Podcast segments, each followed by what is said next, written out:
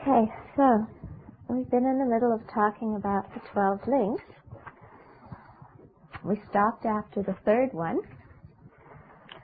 So I suppose to make the, the mystery um, complete, I, I should uh, fill you in on the first three roughly. You know, like at the beginning of TV show programs, they tell you what happened in the last series. We talked about ignorance in the 12 links being specifically the attitude that doesn't understand who we are, how we exist, how phenomena exist, that ignorance that grasps at ourselves and other phenomena as having a solid, permanent, rigid essence that exists from its own side. And then due to that ignorance, we generate the disturbing attitudes of attachment and anger and pride and jealousy, and we act. And the action is the second link. All those intentions, you know, mental intentions, mental actions, as well as the um, the physical and verbal actions that we do. These actions, although they cease, they leave imprints on our consciousness. So when we talked about the third link of consciousness, it had two parts. The causal consciousness, which is the one that the imprints are left on, and the resulting consciousness, which is the consciousness that then takes rebirth. So when we're talking about karma in the second link, we're talking about throwing karma. Remember when we talked about karma, we talked about throwing karma and completing karma? Throwing karma was the one that the ones that uh, threw us into a, a specific rebirth, determined what realm we were born into. Completing karma are the karmas that fill in the you know the design. It's like throwing karma creates the, the outline of the body, and completing karma fills in you know where you're born and you know um, what happens to you in that life and you know different things like that. Okay, so the karma in the second link is the throwing karma because it's the karma that's going to determine which body we're born into, which realm we're born into. Okay? And then the result, so the karma is planted on the, the causal consciousness, and then we're planting karma all the time, you know, so we have a lot of different sets of 12 links where we have the ignorance and the karma and then the causal consciousness where the karma is planted on. And then the resultant consciousness is the one that is going to take rebirth. You know, the one that is going to be influenced quite directly by that karma when that karma is ripening and be born into another body.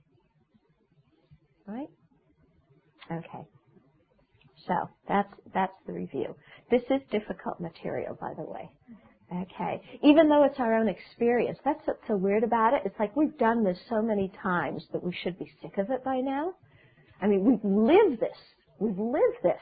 And yet it's real hard to understand. Um, yeah? Okay, so then the name and form is the fourth link. Okay, so remember, what did, what did name and form mean? Yeah, mind and body. Okay, so the name is the mind and the form is the body.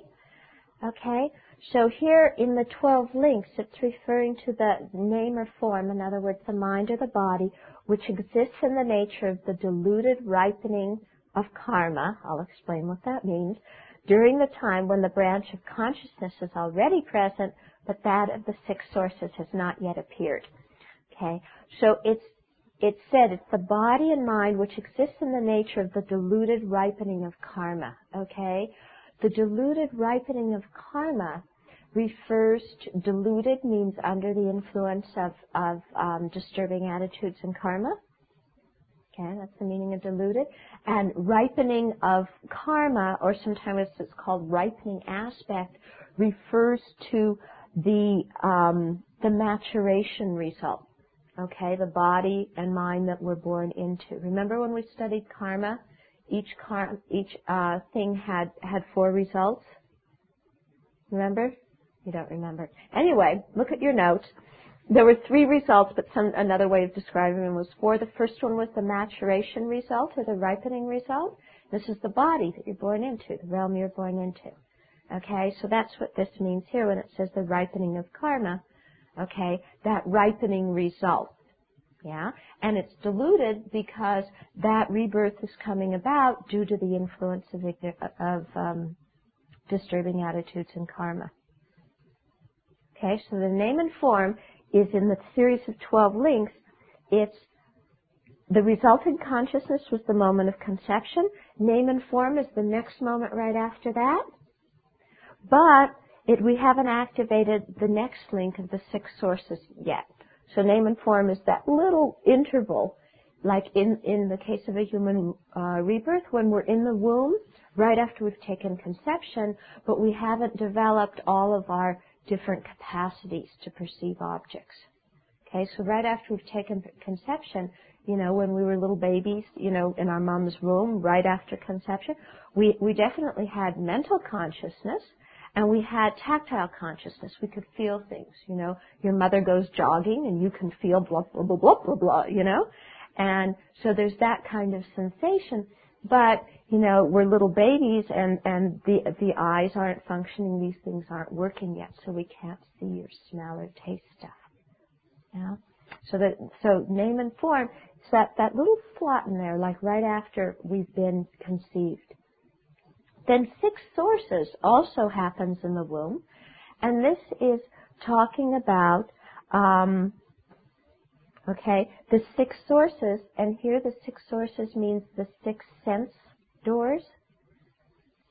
Okay, so the six sources which exist in the nature of the diluted ripened, ripened aggregates during the time after the branch of name and form has occurred and before the branch of contact has come about. Okay? So it exists in the nature of the diluted ripened aggregates. Remember, the, the new rebirth that's produced by disturbing attitudes and karma. And it's, uh, it's right after the name and form, but before the next, the next link of feeling. So this is the time when all the senses are developing in the womb. Okay? So uh, you know, as the as the eye organs develop, the the ear organ is developing, the tongue, the taste, the the olfactory and the the um, gustatory organs while they're you know while they're developing in the womb, and then slowly we begin to be able to use those either in the womb or right after we're born. And those are the doors because they they enable us to contact the external world. Okay? So we have the five sense doors and then the one mental door, which is all the all the sense consciousnesses because they're the things that act to stimulate the mental consciousness. You know, because we think about the things that we see, we think about the things that we hear. Mm-hmm. Okay? Yeah? Okay, then what happens after that? After we've gotten all this, the six sources, we have all of our sense organs. Then what happens is we contact. We contact external objects. Okay, so contact is the deluded thought which experiences the quality of its object due to the convening of the three, the object, source, and consciousness, and which exists which exists during the time after the branch of the six sources has occurred, but that of feeling has yet to appear. Okay? So contact is the arisal of a sense consciousness through the object being perceived via the sense organ. Okay? Okay. Uh, the contact is the arisal of a consciousness due to the object being perceived via the organ. So when I look at the red, you know, I look at the flowers and I see the red, yeah, contact is that thing that's bringing together the redness of the flower, my, my, um, visual organ and my visual consciousness to produce the perception of red. Okay? Because we don't see anything unless there is an object and there's an organ and there's a consciousness. Otherwise, perception doesn't occur. Yeah? If you close your eye, the organ isn't working, so there's no visual consciousness arising. Okay? If there's no object there, then even, you know, you can have the consciousness and your eyes are awake, you're not perceiving anything because there's no object.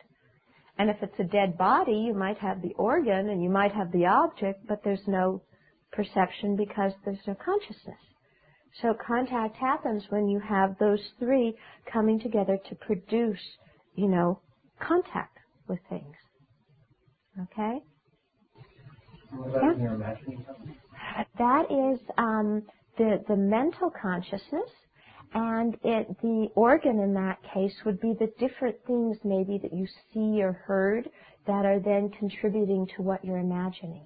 So, eye consciousness, for example, if you're visualizing something, it's not part of it. Right. If you're visualizing, you're um, the the sense organ, what we call sense organ, would be the eye consciousness, but it's your mental consciousness that's perceiving the thing you're visualizing. But the eye consciousness is acting as what we call the dominant condition because it's the one that actually saw red, which enables you to have the visualization of red afterwards. Okay? Okay, I'm not sure. What's the, what's the role of the eye consciousness in the, is the memory? I'm, I'm still not clear. No, the eye consciousness produces the visual consciousness, which sees the red. You close your eyes, the eye consciousness isn't working anymore. But because you had a visual consciousness seeing the red, you can now have a mental consciousness imagining the red. Okay? hmm That definition starts by saying the deluded. Yeah. Is there any concept that is not deluded? Diluted. When we're not under the control of disturbing attitudes and karma, then it's not diluted. That's right. you know, in our state, it's like everything's diluted. And I mean, this this is real. I mean, this when you really think about this, is pretty heavy stuff. It's like everything, you know, everything I'm involved in. As long as my mind is is misperceiving things and giving them extra added flavor, thinking that they're inherently existent, then everything is diluted in that sense. And that we're not perceiving things as they are, we're perceiving them through our own filter. Okay, so feeling actually is what arrives after contact because once we have the contact, okay, because the contact experiences the quality of the object, feeling is the thing that, that feels like suffering or pleasure or neutral feeling as a result of the contact. Okay? So feeling doesn't arise if there's no contact that precedes it. And contact doesn't arise if there's no sense organs before it. Okay? So if you have sense organs, then you have contact, which produce all your consciousnesses. And then when we have consciousnesses, we automatically get feelings. So we see red, and like the mind gets a pleasurable feeling. Okay? Or we hear nails going down, down a chalkboard, and we get an unpleasant feeling. Or you think of your little toe right now, and it's a neutral feeling, I hope. You know, I mean, maybe it's pleasurable, that's good, but, um, yeah. discrimination judges? It well doesn't it it not doesn't just judge, it experiences. And so feeling a lot of our karma also ripens in feeling because whenever we have unhappy feelings, it's a result of our own negative karma. Whenever we have happy feelings, it's a result of our own positive karma. So feeling arises because there's contact with the object, but then also exactly how we experience that contact, it's diluted in the sense that it's influenced by our past karma. Okay, so again, we're not really experiencing things freshly, but definitely through the, through the influence of our past karma. And we'll just label this out crap. hmm Yeah, that labeling when when you're doing the breathing meditation and something comes up and you label thinking or you hearing or what, that that is a mental consciousness, a thought consciousness. Okay, but you can also while you're doing that, you can observe the feelings and you'll see pleasant feelings in your body or unpleasant feelings. You don't need to label it and have this little voice in your head that says this is pleasant, this is unpleasant. You kind of know it through your own experience. The advantage of doing that when you're meditating is that you're making your own experience clear to you. Okay? Because often when we aren't aware of our own experience, we're on automatic and then from feeling arises craving. Okay? Whereas when you're sitting and meditating, you have a pleasant feeling. If you notice pleasant feeling, then you don't necessarily generate craving after that because you just recognize pleasant feeling for what it is without the mind jumping in and saying, oh, but it's so wonderful, I really have to have more. Yeah, this is bliss, this is good stuff, yeah. okay? So, you know, the thing of, of the labeling when you're doing the breathing meditation is to help you give some space between the feeling and the craving. Because usually we have a pleasant feeling and what happens? Right away, crave it. Isn't it? More, better, more, better. Yeah? And so this is, I mean, this is the story of our life, isn't it? Yeah? And so from the feeling, which is either pleasant or unpleasant or neutral, then we get the next thing, which is craving. Okay? And craving says, by depending on the branch of feeling, the thought, which by its own power doesn't wish to separate from its object. Now, there's different kinds of craving, and this is real interesting um, to look at these different kinds of craving. One is the craving for sense pleasure. Okay, so this is the mind that has a ple- you know we've had a pleasant feeling, the preceding link, and now we crave for the pleasure. Okay? And so we have our whole list of everything we want. Yeah? Starting with hot fudge sundae and going down, you know, nice soft bed, hot shower, right? You came back from India, hot, maybe hot showers further up on the list, it? yeah? and all the different things that we want. So, you know, the mind's so much involved in craving, wanting, yeah, not wanting to be separate from a ple- pleasurable object. That's the first kind of craving. The second kind of craving is the craving of fear. And this is the craving that wants to be separated from the undesirable objects. Okay? So this is the mind that when you've had a really difficult day says, that's it, all over, you know. it's like, I'm getting out of here, nobody bug me anymore. Okay, you know that one? Um, it, it's like, I've had enough, you know, I, I can't stand this anymore. I crave to be separate from it. Okay? So that's another kind of craving. I want to be released. We want to be free from the unpleasant feeling. Uh, and then the third kind of craving is the craving of life. And this is the one that happens at death time. This is the one that where um, a, a big kind of a lot of fear comes of like, uh-oh, I'm dying, I'm separating from this body, I'm separating from my mind and my whole ego structure and this whole identity I've built up for myself all this time. What am I going to be? And it's like panic. Okay? So it craves, it craves for life. It grasps onto this feeling of I. Okay? Because there's a real strong sense, a, a big fear that I is going to completely disappear. Why? Because the body and mind, which we are so convinced is a solid, inherent thing that is me, it's all changing. Yeah, we're separating from it. You know, and it's, have you ever woken up in the morning and you haven't been quite sure who you are? You ever had that experience? You wake up, and not only are you not sure where you are, but you're really not sure who you are. And then have you ever kind of watched how very quickly an identity comes and you can almost feel it kind of go whoomp and there you are, you know very good and well who you are. Yeah? So I think what's happening is like you know, it's like we can't bear the thought of not being who we are. We have to have some kind of identity to hold on to. This is me. You know, I am this sex, and I am this nationality, and I am this race, and I have this kind of personality, and I like this, and I don't like this, and people have to treat me this way, and this is who I am, and this is my body, and blah, blah, blah, blah, blah, blah, blah, blah. This whole incredible, the, the drama of our lives you know, we're just so incredibly attached to this I that is the central figure in our melodrama.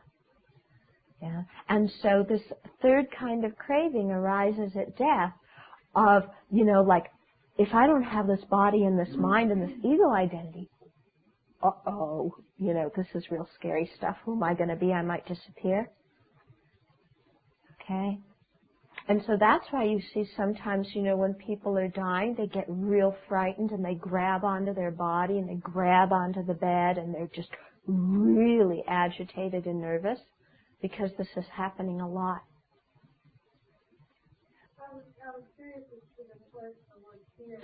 Oh, I think fear in the sense of when we're afraid of something, we have a lot of aversion for it, and we want to be away from the thing we're afraid of. So the craving of fear is the craving to be free from the unpleasant things. So you're saying anything that's undesirable is fear? Using fear in a very loose, general way, not our, our Western standard of fear. Yeah. Yeah. Yeah. I mean, fear is a real interesting one when you start to meditate on it. What really is fear? Because you come to see fear is really related to attachment, and it's also very much related to aversion.